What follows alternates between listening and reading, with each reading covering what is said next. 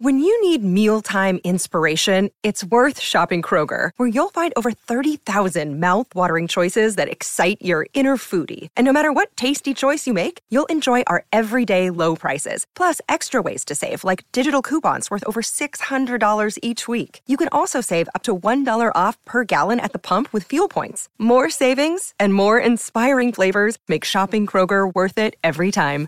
Kroger, fresh for everyone. Fuel restrictions apply.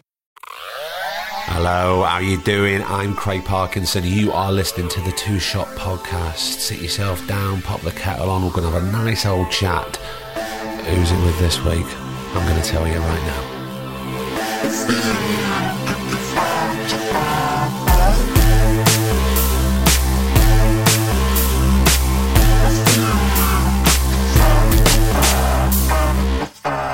How the devil are you?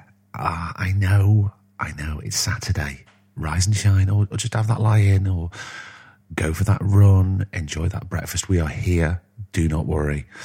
Um, yeah, it's uh, it's been. You can hear, can't you? Here I'm in a different environment. That is because I have had to fly over to Ireland. All right, let's go back. Craig, do you still have COVID? No, I'm COVID free. Thank you very much. It was just a bit tricky um, to record a planned guest because the planned guest was coming round to my house in Manchester, and I had to say, oh, "Please don't come. I'm not allowed to see anybody, and I don't want you getting COVID." So that kind of put the kibosh on last week's episode. So thank you for bearing with. So I tested positive uh, earlier on in the week, which meant it was just a write off to uh, record. Plus, I, I, didn't feel brilliant. And then um, a few days earlier to testing positive, I was offered a job to come and film a new TV show here in Ireland. And then, of course, I tested positive. So I had to speak to my agent and inform the production company. And I'm going, well, maybe they're just going to get somebody else because this is once they've, you know, once they've locked the schedule down, is it going to be cost effective for them to move everything? Anyway, they were brilliant, absolutely brilliant, very, very kind and sympathetic. And, um, they sort of pushed the schedule for me, which is great news. Hence why I'm here in this slightly echoey environment you can hear. Um, and it's just been crazy and busy, which is why you're getting this on a Saturday. It's a very long winded way to say uh, apologies for not getting it to you on Thursday, but it was just impossible. I was up at 4.30 to get a flight and then had a very busy day um, with fittings and makeup tests and what have you. You don't need to know about this. It's all very, very boring, isn't it? Anyway, I'll tell you what isn't boring is this week's guest. And it's only the legend. And I'm not, you know, do you know what? People use the word legend. They, they bandy it about and it's uncalled for. But with this, I have a true legend that is Les Dennis. No. Yes, Les. Les Dennis. Um, and you know how on this podcast I don't really talk about career. I really wanted to talk about career with Les because, and I, I, I talk about it um, in the opener. In in the whole of five years of talking to everybody who's been on, I don't think there's anybody that has ticked so many boxes in the arts as Les Dennis. You've got variety, you've got workingmen's clubs, you've got pantomime, you've got sketch show comedy, you've got double acts, you've got um, talent shows, you've got uh, musical theatre, you've got um, going into the soap operas, going into Coronation Street, you've got reality TV shows, you've got opera, you've got the RSC. I mean, you really get a sense of who Les is in this, and he is absolutely, and I don't mean this in a patronising way, fucking adorable He's sensitive. Uh, he's honest. He's a, he says he says himself, you know, he's an open book. Um, and we could have gone on as ever for another hour or so. I mean, he's just a joy and a delight. He's funny. He's got great stories. Uh, we touch on um, influences, Barry Cryer, um, younger self, starting out in Butlins, talent shows. Um, his partner, his sketch partner, Dustin Gee, passing away. 15 years on a game show. I mean, just so much. It's brilliant. I'm so pleased he came on. He's, uh, uh, yeah, he's a legend. It's Les Dennis. This is the Two Shot Podcast with Les Dennis. Enjoy, and I shall see you at the end. That's amazing that you've um, you've managed to swerve it all this time, Yeah. especially when with work as well. So, Well, uh, last year we in, ha- in Hairspray, I mean, everybody was going down with it, you know. So we, Hmm. I don't know. They call me the Termin actor. Love it. Les, thanks so much for coming on and joining me. I know we had a few technical issues at the Yeah. beginning. We were both trying to meet up, but we've, we're here there now. We're here now, and yeah. when, because I've been doing this and talking to all sorts of people. I've been listening. I love it. It's great. Thank you, man. I really appreciate it.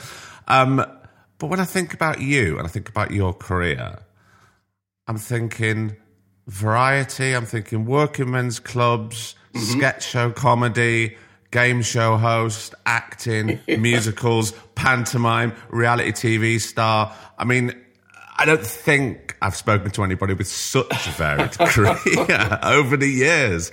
And, you know, I only say this because I look back and reflect upon myself. And when I was growing up, it was. It, growing up in Blackpool, it was all just about acting. That's all I wanted to do. Mainly, I wanted to make people laugh. You know that that's And that's and you were in the variety entertainment mecca of of well, Britain, Exactly. no? Well, and somewhere that you know very well. Yeah. So what what was the the goal or the plan? You know, when you were growing up, because you can't have had uh, wanted to put all those feathers in in your cap, uh, being so young. Surely. Well, it was weird because I started um, being interested in the first place when we used to sit and watch Sunday night at the London Palladium on a Sunday night. And Which for sorry, Les. Which for younger listeners, they won't know what that show is. Could you just sort of expand on that? It was a it was a live variety show um, on a Sunday night. First of all, hosted by um, Bruce Forsyth. Uh, then there was a, another comedian called Norman Vaughan hosted it. They would have massive American stars. You know, um, they didn't ever get Frank Sinatra, but they got everybody but Frank Sinatra. Judy Garland came over um, and had to be talked onto the stage by Jimmy Tarbuck. She was in such a, a state at that time, bless her. And um, Sammy Davis Jr. came over. All the big, you know, American crooners. It was a variety show as well that would introduce new comedians and um, and variety acts, special speciality acts, jugglers and acrobats and all that, and the Tiller Girls the the Tiller Girls were the was the dance troupe of the fifties sixties that would be on um, uh, Sunday night at the London Palladium, and at the end of the show, everybody would get onto the revolve um, at the Palladium behind one of the letters that said. Sunday night at the Palladium, they'd all be behind one letter and they'd all wave, you know, in the, the Tiller, Tiller girls and all the, the acts and everybody would all be waving. I, I would sit and love that and watch it. When Jimmy Tarbuck took over as host because he was from Liverpool. He had gone to the same school that I'd gone to, that John Lennon had gone to as well, Quarry Bank. And um, because he was from Liverpool and his dad was a bookie, my dad worked for a bookie. Um, so I thought, oh, maybe this is possible. You know, he came around in the 60s during Beatlemania. He had the same floppy hair, the kind of same kind of sharp suits, but with the little um, pocket ch- uh, watch in it, in his waistcoat. Um, floppy haired. Oh yes, bum. Is that the one? and I would just sit and, and watch him and love it.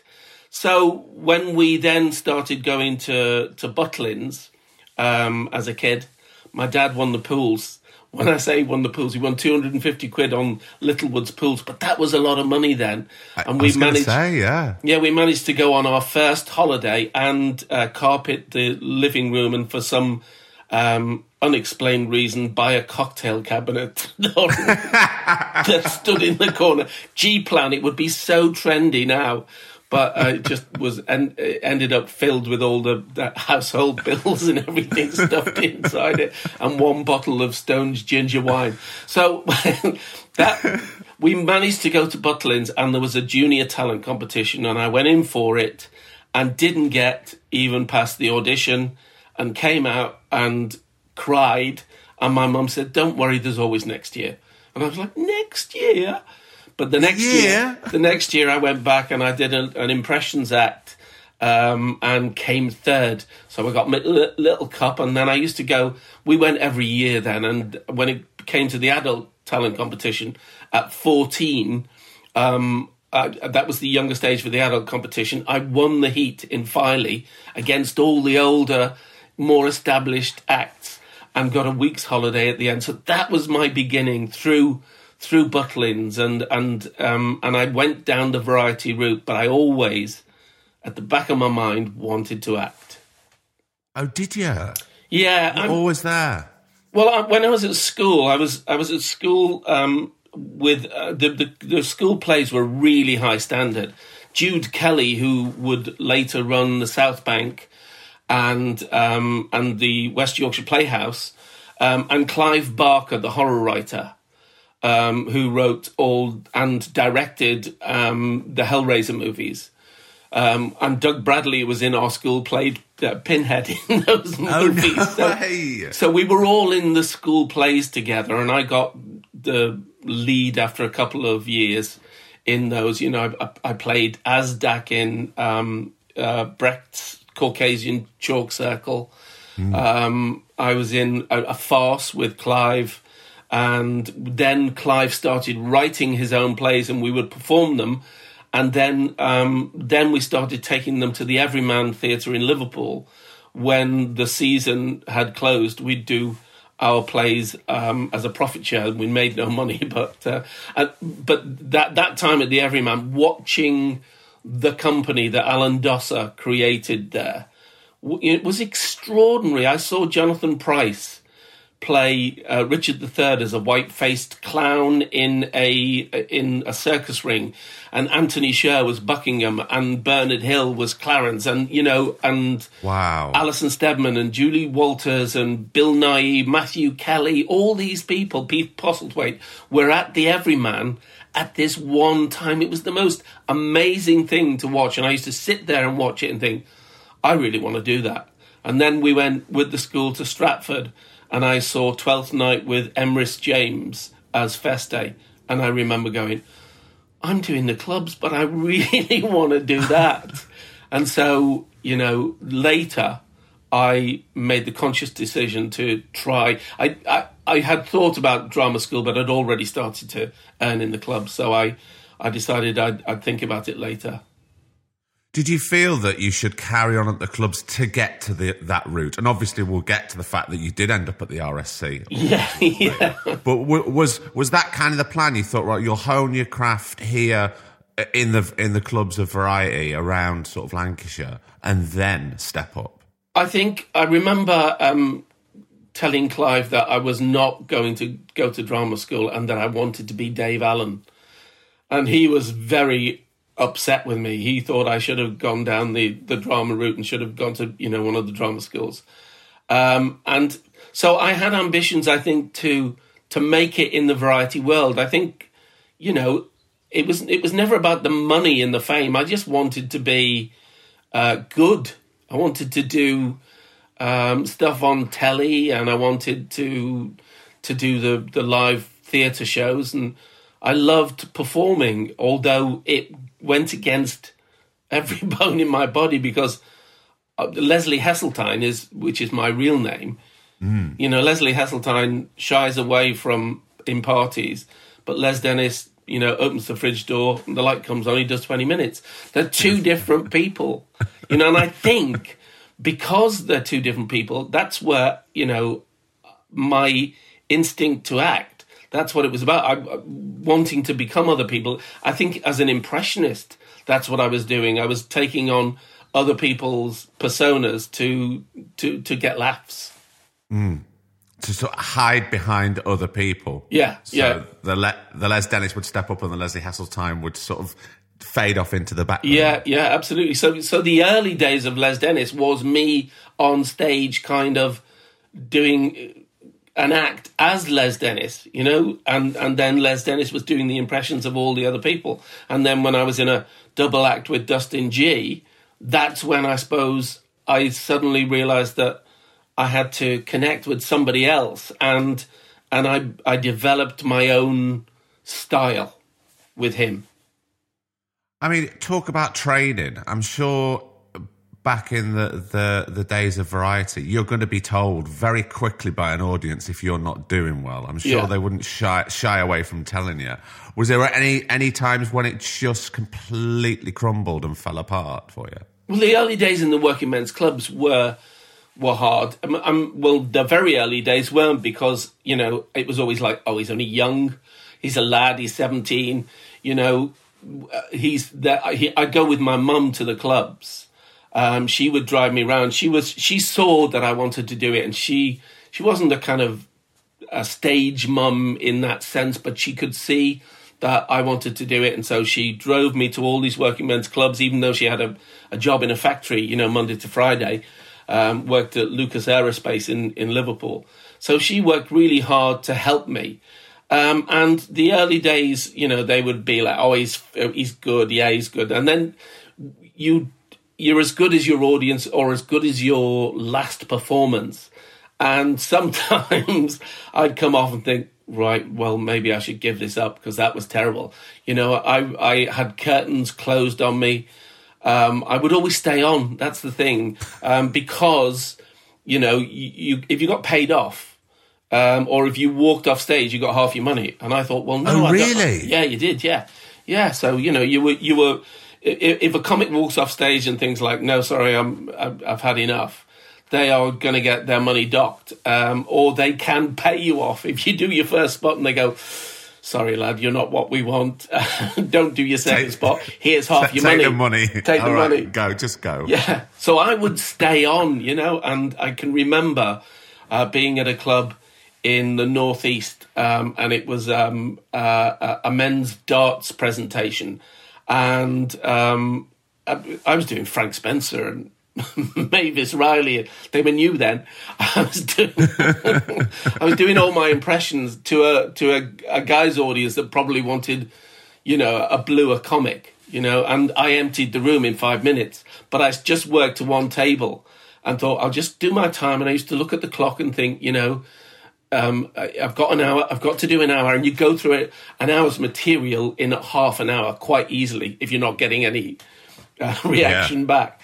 But I'd stay on, and then eventually the concert secretary at this club came to the side in his booth. You know those booths that you kind of see, you know, on wheel tappers and shunters clubs, where Colin Crompton had the flat cap and sat in the booth in the corner. You know, give the comic a chance. Um, this this guy got on the mic and he said, "Come off, Bonnie lad, don't punish yourself."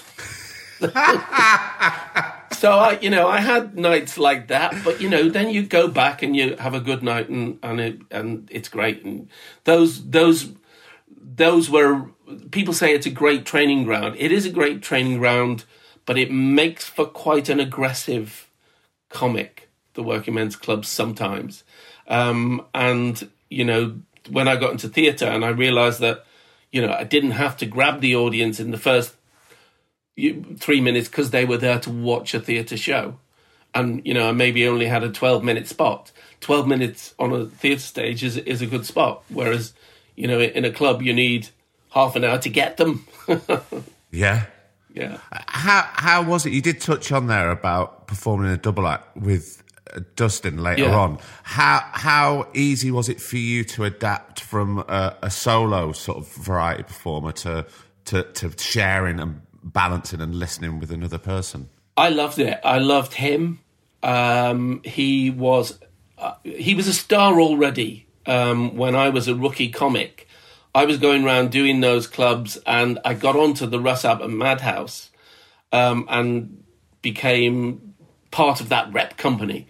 You know, that's that's that's what we were because it was sketches, different sketches every week. You know, um, a, a, Sherlock Holmes or a, you know as they called it a Barrett Holmes sketch, um, uh, or, and then a Bond sketch, Basildon Bond, and a Cooperman sketch, and all sorts of different. You know, you had to be the, the comedy feed to to Russ's comedy. Um, but it was I was you know Susie Blake, Sherrie Hewson, Michael Barrymore, um, Jeffrey Holland, uh, Bella Emberg, Dustin, and myself. It was a great little unit, and we were all having to learn a pile of sketches and then go on at the end of the week and and and uh, record them. So it was a great training for me in that uh, kind of rep training.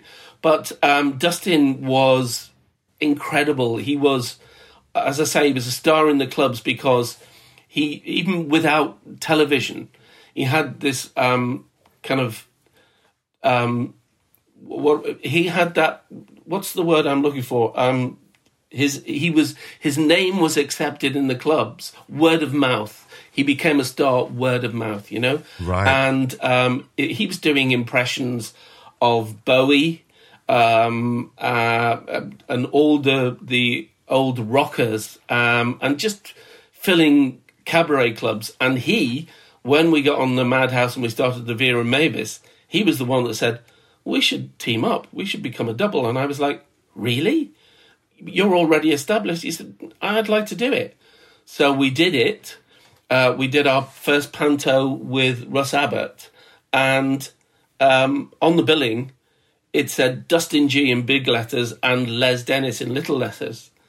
Um, and he went to, we both shared the same manager at that time he went to Mike Hughes, um, unbeknown to me, and then Mike Hughes called me and he said, Dustin wants to have me to have a word with you. I thought, oh, what's what's wrong?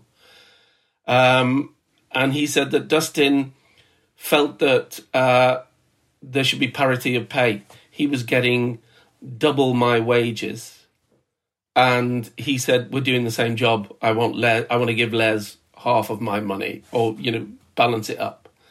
So he was incredibly je- jealous. He was incredibly generous. generous. Yes, yeah. generous. um, and amazingly, oh, just so gifted. And uh, my time with him, when people say, "What's the best time you've had in the?" and I've had a lot of great work and you know worked with Ricky Gervais and I've been to the RSC and everything, but that time with Dustin was just precious and and lovely, and he was he was a, a wonderful guy, and he died far too early. Yeah. Do you remember him? How, did you? Did you? I, I, I do remember both of you. I was quite young at the time, but I do remember uh, both of your energy. Right, the energy right. on screen, and he was very twinkly and very Yeah. funny. You know, Yeah. there was always quite a nod to the audience through through the Yeah, telly. absolutely. Uh, and Um, he he could you know he could go to the the props table and put on um, a hat, a cowboy hat, turn round and pull a face, and Robert Mitchum was Hmm. there, and he would walk forwards and go, "I can't do the voice," um, and, and or, or Larry Grayson, he could put on a pair of glasses and put in some teeth. He loved props. He loved all the the the work of getting the look right, and um, and he would and Larry Grayson would be there in front of you. He was fantastic, and uh, I miss him to this day. I mean, it sound just you recalling then. It sounded like such a special time for Yeah. you as a person, but also as a performer. You're creating this new thing, this double act, Yeah. this ba- this balanced double act that was working, and it was fantastic. So, how was it for you as a person when he was, you know, tragically taken far too young? Yeah, I mean, as you say, it was an amazing time. You know, in 1979, I was the bottom of the bill with Russ Abbott at the North Pier in Blackpool. And then in 1985, Dustin and I were topping the bill for the whole summer, 20 weeks at the North Pier, which was one of the biggest, most prestigious summer seasons in the country. Yeah, So, um, and but he kind of he knew he was on borrowed time. He had a, a condition, cardiomyopathy, enlarged heart muscle, um, and he was he, um, when we opened on that um, first night in Blackpool. Um, the show was going fantastically well. At the interval, we came off. He said, I don't really feel that well. The doctor came and looked at him and said, You've had a, a mild heart attack. We need to get you to hospital. He said, Not before the end of the show. And he was determined to go back on and finish the show. And then he was in hospital for three weeks, and then I had to carry on on my own. Vince Hill was our support act, our you know special guest star, and um, I had to go on for those three weeks, and then then he came back, and then we had a, um, an amazing series. But he knew he was kind of on borrowed time. But he he was he was a guy who was he just lived his life, Dustin. I mean, people said to me, "You've got to be nursemaid. You've got to make sure that he stops smoking, that he doesn't have a drink." And if I ever came came into the dressing room and there was smoke and he was wafting it away, I was like, "Dustin, I'm not I'm not your nursemaid, and I'm not going to be. It's up to you." So he kind of knew what was was coming, but he wanted to to have that, and it was that final year, and we had our big success on telly, and the and the big series, the best of the lot, the, the last one we did. The first episode went out, and then he collapsed in um, Southport on New Year's Day, uh, and died on the third of January, and then the series was postponed, so it went out posthumously to great reviews.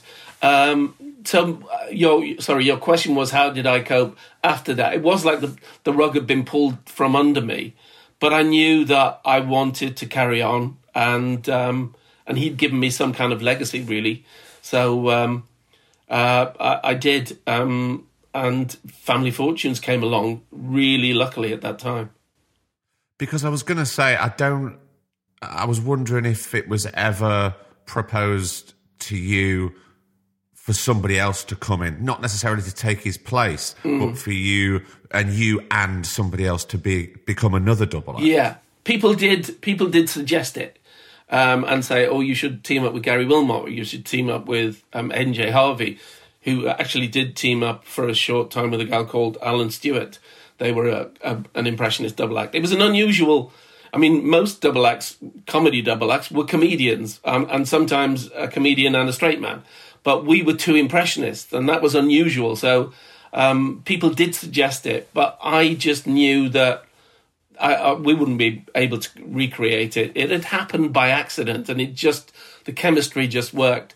So I didn't want to ever do that. You know, I I, I loved um, getting out and, and doing my own thing. Yeah, now we're going into another realm, which is game show host. Yeah. So how how the hell did Family Fortunes come knocking?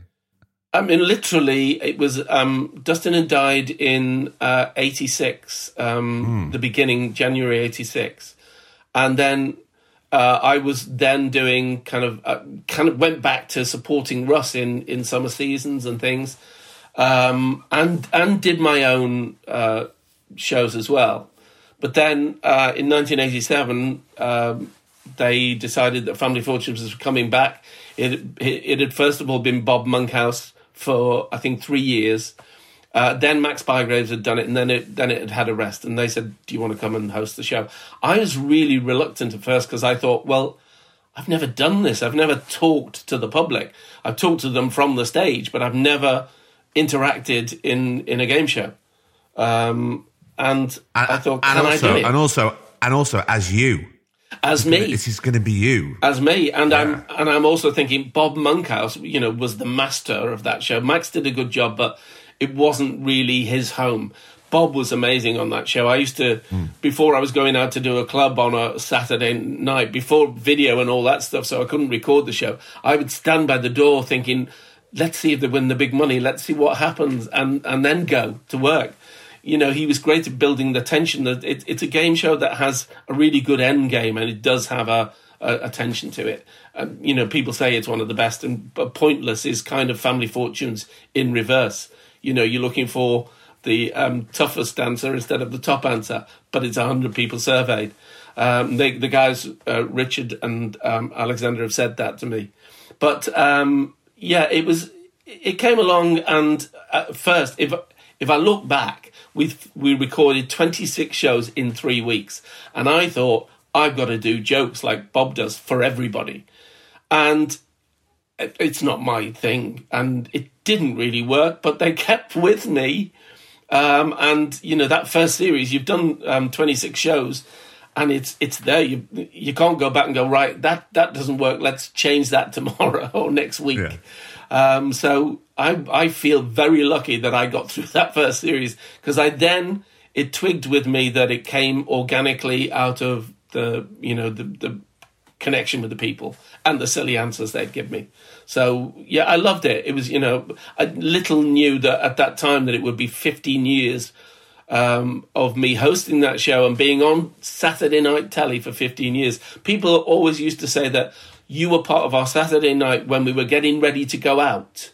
Um, Yeah. We'd be watching Blind Date and Family Fortunes. So thank you, and I love that. I love that I was part of people's Saturday But night. that is, but of course you were, and that's 15 years, and that's Yeah. peak Saturday night telly, Yeah. where the ratings for Blind Date and Family Fortunes Yeah. were huge. I think I think at the, the the peak we were getting 16 million, you know, because there were still only you know in the in the late 80s still only four channels, so you know, yeah.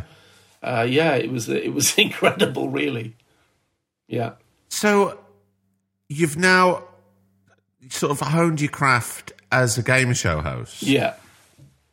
After those 15 years, was it time to jump onto another game show? Was that the next goal, or did you was the acting still at the back of your mind? What was your plan after that? Because I'm sure it opened up a lot of doors for you. Well, what was great for me about Family Fortunes was that it was three weeks that we recorded the series in. Uh, we'd do three a day, uh, and that would be me set up for telly for six months, um, and then I could go and do other things. And um, Mike Hughes, who I mentioned, who was my manager with um, Dustin, you know, he was very much stay stay variety, stay in variety, and I was like, I really want to branch out. I'd like to do some acting, and he wasn't very keen, so we parted ways very amicably. And I um, I found uh, an agent, um, Jan Kennedy, and she had a, a, a drama department. And I, I made the decision to go off and um, do a, a play at the Watermill Theatre in Newbury or Oldham Rep. You know, um, well, well, actually, a, a director called Ewan Smith made that first decision for me. I, I was walking through Highgate Village, and he said, "I wanted to come and read for me for a play," and I was like, "Really? It's something I've always wanted to do." He said, "I think you can do it." So I went and read with him Skylight by David Right. Hare Wow, great play, great play. great play, you know. and um, yeah, I, I I read that with him, and he and Jill Fraser, who then ran the watermill, said yes, let's do this, and I did David Hare's Skylight.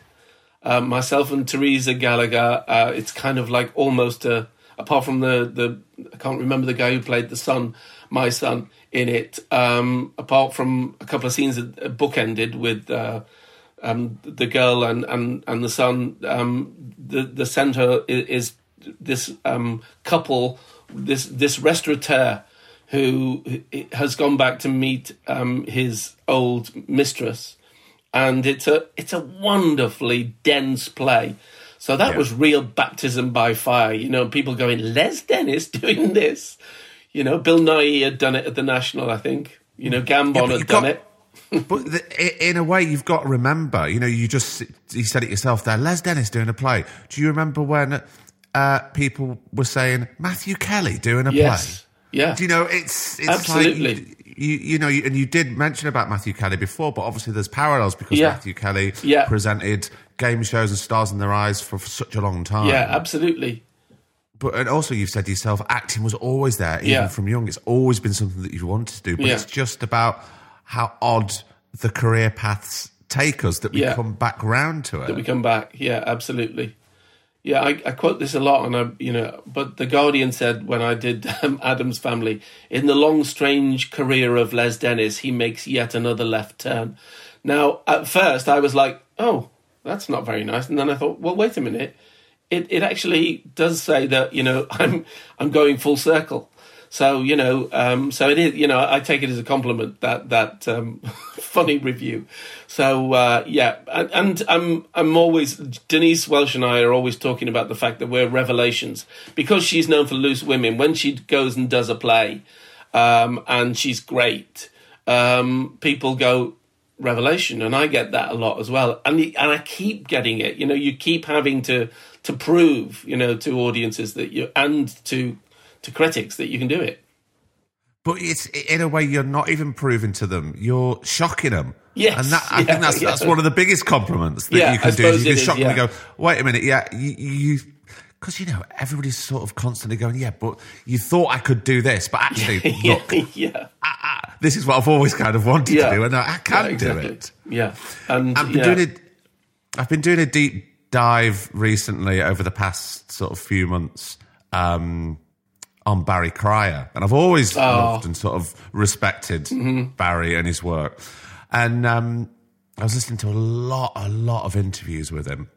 And Me too. I've been listening. Aren't they fantastic? And then inevitably, some of the same stories do come up. Yeah. But when Barry tells them, or he's telling Yeah. one of his incredible jokes about a parrot, yeah, yeah. it's the parrot jokes are incredible, aren't they? incredible. Yeah. But it's every time it never fails to make me laugh because he's laughing and telling this anecdote or Yeah. this joke like it's the very first time Yeah. he's ever told it.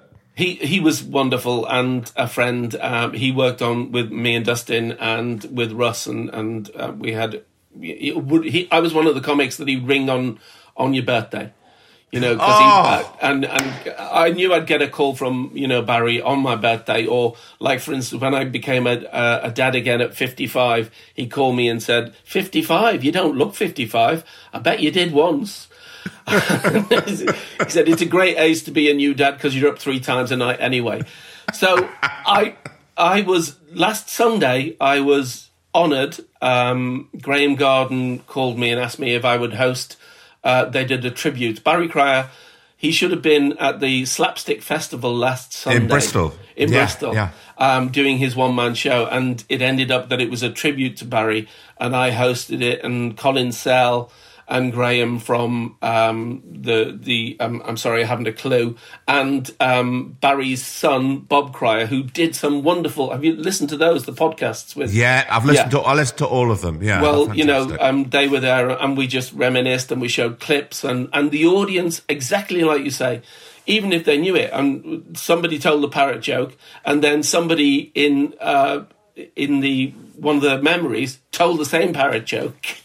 Um, and the audience still loved it. They just loved. He had a, a great twinkly smile, lovely, funny man. You know, he just Yeah. loved life. Yeah, bless him. and also and also somebody with such a career, Yeah. such a career in comedy, but was a huge, huge supporter of new up and coming comics and stand ups now.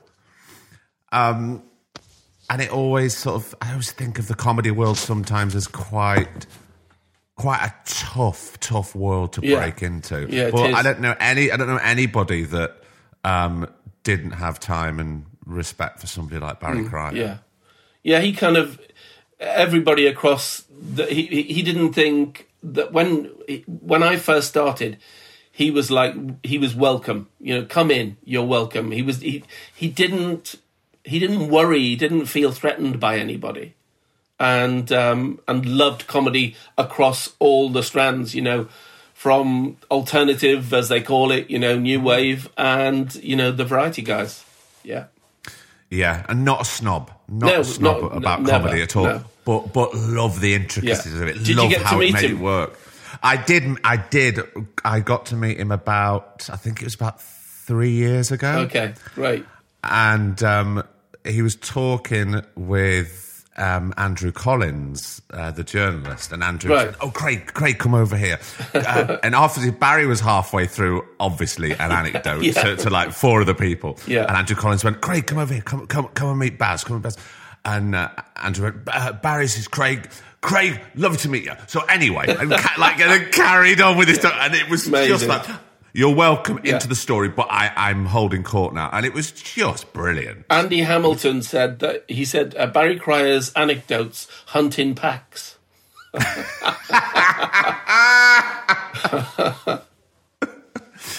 Les, when you were invited in to the Big Brother house, Yeah. it was very early on I suppose people were still thinking that Big Brother was this sort of social experiment. Yeah. Um, what were your intentions going in? Because it's we'll, we'll we'll we'll just talk talk briefly about what happened in there Yeah. for people that, that don't remember. But starting off, it's it's quite an it's going to strip it away. You're going to be quite Yeah. naked going in there because uh, it's hard, isn't it? Because I think if you go into one of those shows, do you put on a performance? Do you just sort of strip everything away? Do you be yourself? What what was what was your thinking behind it? Well, I If think any. I think the kind of for me, if I'm honest, and I I'm always honest, um, it, it was not about um, oh we're doing it for charity, which everybody said, you know. Um, yeah, it was great that that it was. I mean, we didn't get paid. It was very early on, and before people started getting massive fees for it. Um, it was it was the first real Endemol celebrity one that they had done one for Comic Relief, if you remember, with Yes. Jack Dee, where Jack Dee kind of escaped, which was all comedy, and um, and Vanessa um, Feltz and everybody. But it was and uh, Claire Sweeney, I remember, came out of it really well, and I thought, oh great. That's like a, a good way to get a reboot because the phone wasn't ringing that much. Family Fortunes had ended. I was going through a lot of stuff in my private life that was, you know, I was being called Les Miserables by the um, the tabloid press, um, and you know my personal life seemed to be all over the papers um, more than what I was doing. So I thought, well, if I go into that, it might be a reboot. I might get something out of it. Um, So it was a, it, a reinvention, is what, a what you were reinvention. sort of yeah, after. yeah, yeah. yeah. I was looking for. Let's just before we just before we get into that, Big Brother, you just touched on how um, the tabloid press Yeah. were, were treating you at that time, and f- from from the outside, it seems that seems very cruel to me. Mm-hmm. How how how did you cope with that? I think at the time you thought, oh well, I I I have asked for this. I you know, um, I am in the public eye. Um, I have to expect um, the the downtime. The I think Lenny Henry said to me one time. He said it's the fame tax. Um, now with hindsight and having found out that I was hacked for nine years, you know, um, post uh, Leveson inquiry, and you know, and um, was part of that whole um, thing of, of newspapers hacking phones. Um, you know, I, I, I, I disagree with the idea that they should have done it, but you know, but it was, you know, I was going through it. When you're living through something like that, when you, when you wake up in the morning and you look out your window at six o'clock in the morning and there are six cars parked across the road with journos in it, you know, until six o'clock at night, when you then, you know, I had to at that time, um, art imitating life. I was playing um, Amos Hart in Chicago. Chicago, yeah, yeah. Mr. Cellophane.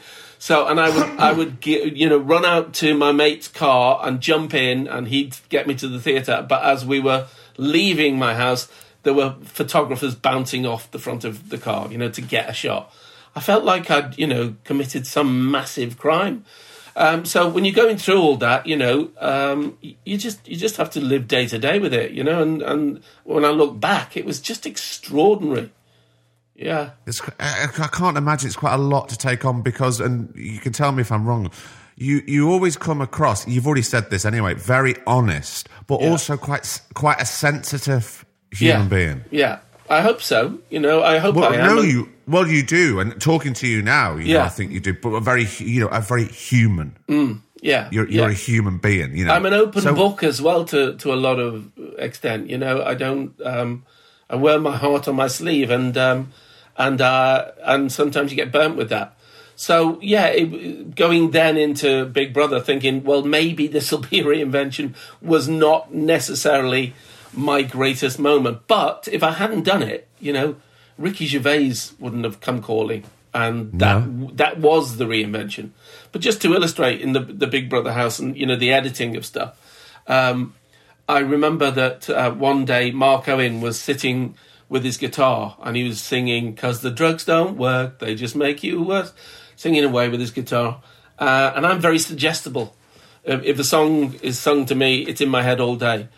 And when it went out on TV, the the episode, they cut Mark singing out. That didn't that didn't make the cut. They just had me at the end of the show as the credits rolled across the bottom in the jacuzzi singing because the drugs don't work. Oh, they just, so you know, I, I was talking to chickens, thinking it was comedy shtick, but they were summoning the psychologist. So people thought I was having a breakdown. I don't think I particularly was. Looking back at it, you know, uh, there have been there have been worse. Um, I mean, it's a ten day experiment for us. We were only in for ten days, and there were only six of us. So you know, it was it, it was like. Um, yeah, it wasn't my best moment, but as I say, Ricky Gervais came calling. But I, I can't imagine. I mean, back then, obviously now there's people that are ready to go into such an experiment in a Yeah. house with six, six or ten strangers. Yeah. it's not something I, I would fucking hate it. That would be Yeah. the worst thing.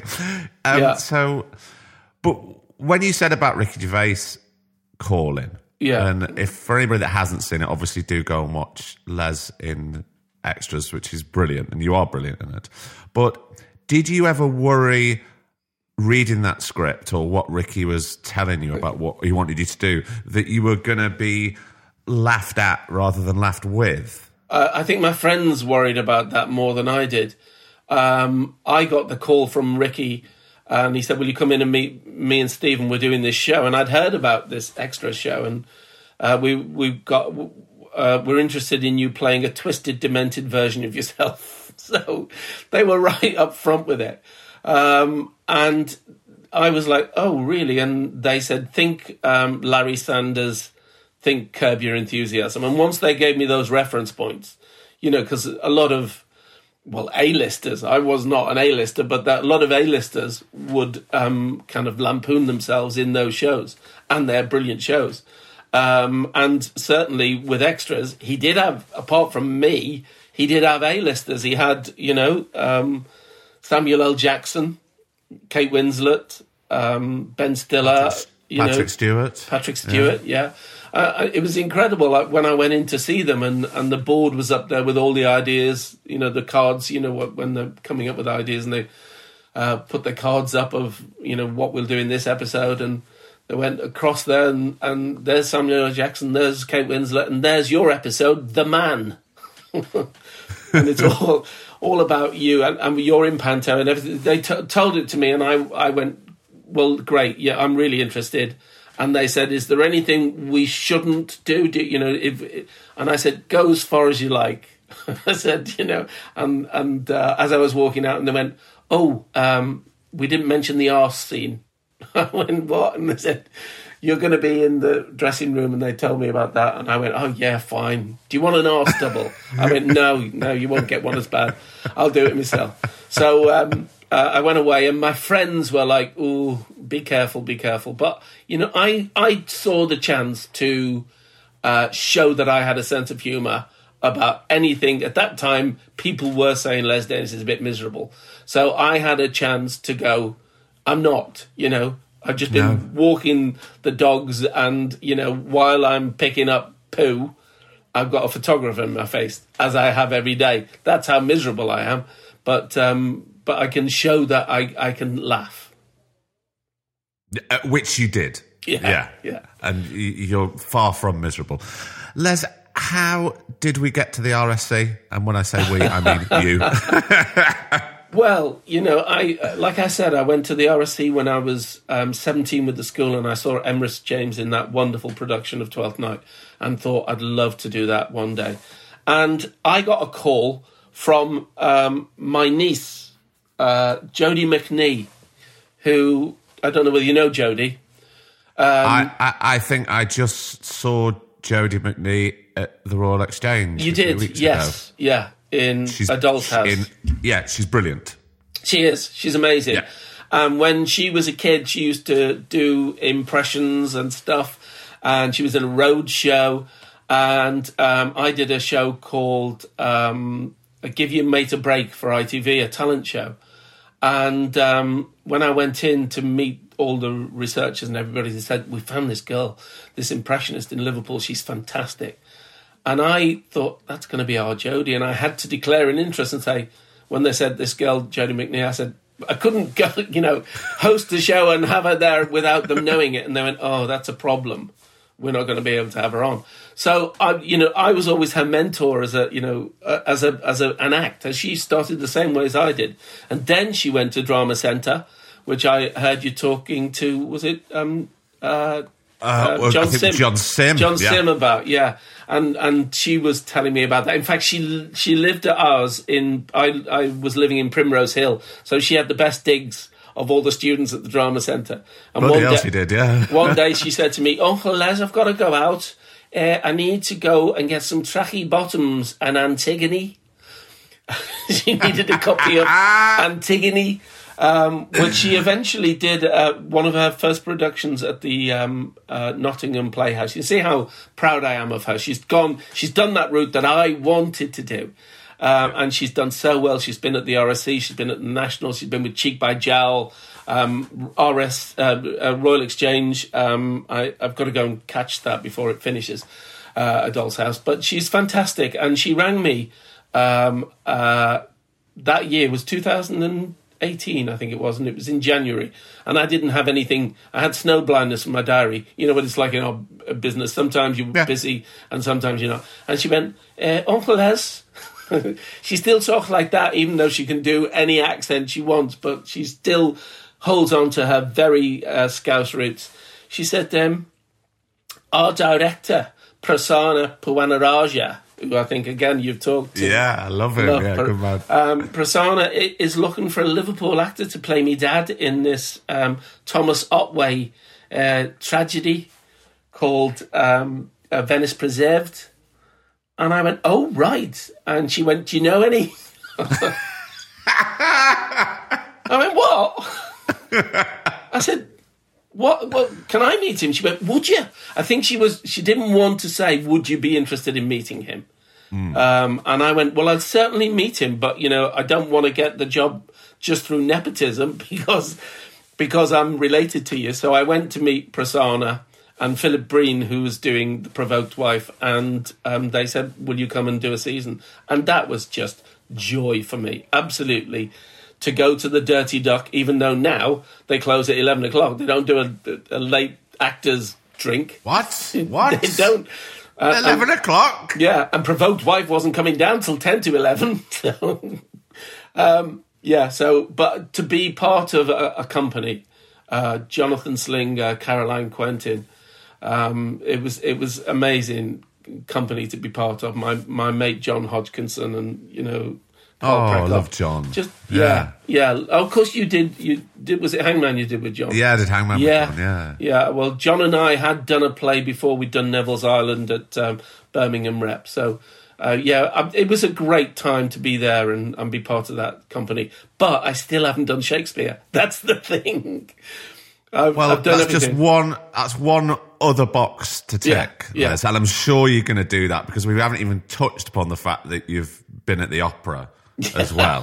yeah. And I say been at the opera, I mean actually been on stage at the, yeah. at the Opera House. At the English um, National Opera. Yeah. Yeah. And there's one more thing that I, I think you haven't done, and that's yeah. you haven't hosted your own podcast. No, I haven't. Now, hear, hear, me, hear, hear, me out, Les. Here we go. Les Dennis's Comedy Heroes. Each week, Les sits down with a comedy hero to discuss comic Genius. There Would be a, a, great idea. But you heard uh, how we got on starting today, how much of a Luddite I am, and how difficult it was for me to connect. But uh, yeah, I, I, I, I would you, love to do that. You know, that, yeah, you go get, get a good producer behind you, Les. You'll yeah. be flying. I think that's the way to go. I've yeah. got one more. I've got one more question for you, yes. Les, because we've we've got to go. Yeah. And I ask this sporadically with people, but I think it's a very important question. I don't think people ask it enough. Mm-hmm. Les Dennis, are you happy? I am very happy. Um, I'm the happiest I've been in my life. Um, I didn't expect. I, I, had a house in uh, that I I did up and uh, and I was living in in Highgate on my own, and I you know thought, what am I doing this for? It's a it's a family house. I've got a family house here, and I don't have a family. My grown up son Philip was was grown up, so um, you know he stayed with me for a bit. But I was I was rattling around this lovely family house, thinking. Oh, sell it. So I sold it. My mate got said, "We'll sell it quickly." So I sold it, and then kind of thought, well, you know, I don't need it. I'll find a flat. And then I met Claire, my now wife, and, you know, then a family. And I look back at that house and think, that was the house. and that's what we're trying to create now with this. We're trying to create a family house for, for us. Um, and uh, yeah, I, I, love having young kids. Um, my son, Tom, uh, was in Charlie and the Chocolate Factory at school playing Mike Teavee's dad the other night, and I was so proud. And Eleanor was in uh, Little Shop of Horrors um, in the seniors, and and um, and she did well in that. And so I've got this new lease of life, you know. I'm, and and I'm not working at the moment. I was supposed to be doing uh, a musical tour of Fat Friends the musical with Kay Mellor and it with COVID and everything fell apart. It will. It's been postponed. So, yeah. Um, but uh, but I'm I'm loving being at home, taking the dogs for a walk, and uh, and cooking on a Sunday. So yeah, I'm Les very happy. Les Dennis, thank you so much for coming on. You're an absolute joy. Um, oh, thank I'm you. Really thrilled. Thanks so much, man. You take care. Thank you.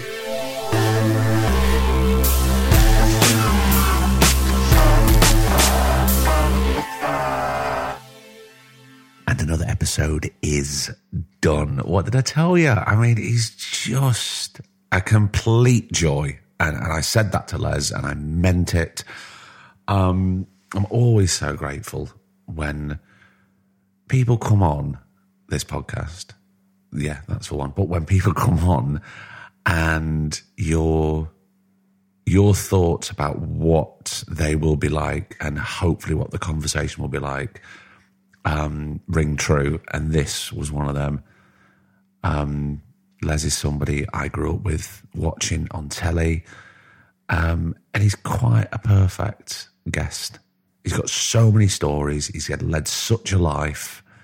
Um, and I'm really grateful he him. and I really hope you enjoyed it. I hope for certain younger listeners, um, it was interesting. You got a you sort of hark back to the clubs of variety. Whether see, and there are lots of people that don't that listen to this that don't live in the UK. Um, I hope you got a sense of the uh, sticky carpet, smoke-filled rooms of working men's clubs with all sorts of variety shows on, from comedians to singers to impressionists to magicians. Um, yeah, those days are long gone, but it's uh, it's nice to look back so a massive thank you to Les, whose house um, he's got lots of building going on. So I'm glad he spared an hour or so. He's uh, if you follow us and support us on Patreon. Some of his answers, or most of his answers, what all of his answers to um, the brilliant quickfire lightning round questions this week are spectacular. So go over to patreon.com slash two shot pod. And if you can support us, and that's great. Now, speaking of supporting us, I, yeah, no, I'm not going to tell you because um, we've got a couple of weeks left before we finish this season. And on the last episode, I'm going to tell you about some extremely cool, and I mean that very cool and exciting stuff that's going to be for you. It's going to be for you. If you support us, oh, your days are coming. Trust me, there's something coming for you. Um, if you want to support us, just maybe save your money because uh, I think you'll be wanting to support your free podcast that you get every single week with some fantastic guests. Speaking of fantastic guests, the last couple of weeks, I'm hoping that there's going to be a little theme, a television theme, a television theme, an Irish theme, a comedy theme. Can I say anything else? No, I can't. But uh, yeah, here's hoping. So, um, what else have I got to tell you? A massive round of applause to all our TSP guests who have been on over the years, who have been nominated for BAFTAs this year. I'm talking about Jodie Comer, I'm talking about Mark Munden. Uh, I'm going to miss loads of people. Kayleigh Llewellyn. Um, sorry, I'm thinking and talking at the same time. Joseph Gilgun, um, Sanjeev Bhaskar, and I've. Yeah, loads. Brilliant. Uh, immensely proud of everybody who has been nominated and has been on this show. So if you like, go back and listen to their episodes because they're great. Um, and certainly people like Joe and uh, Jodie, Mark Munden, um, they don't go on other people's podcasts. They just come on ours, which is the way I like it, to be honest, because then you don't get the same old stories, the same old anecdotes, the same old conversations. That's what we try and pride ourselves here. And that's why you support us and you come in weekend, week out, weekend. Well, that's fitting, isn't it? Because it's Saturday. Uh, but next week we will be back to normal on a Thursday.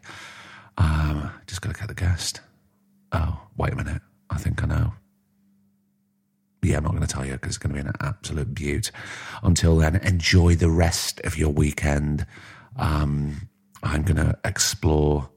Uh, I'm going to explore Dublin and get to know it and uh, fall in love with it.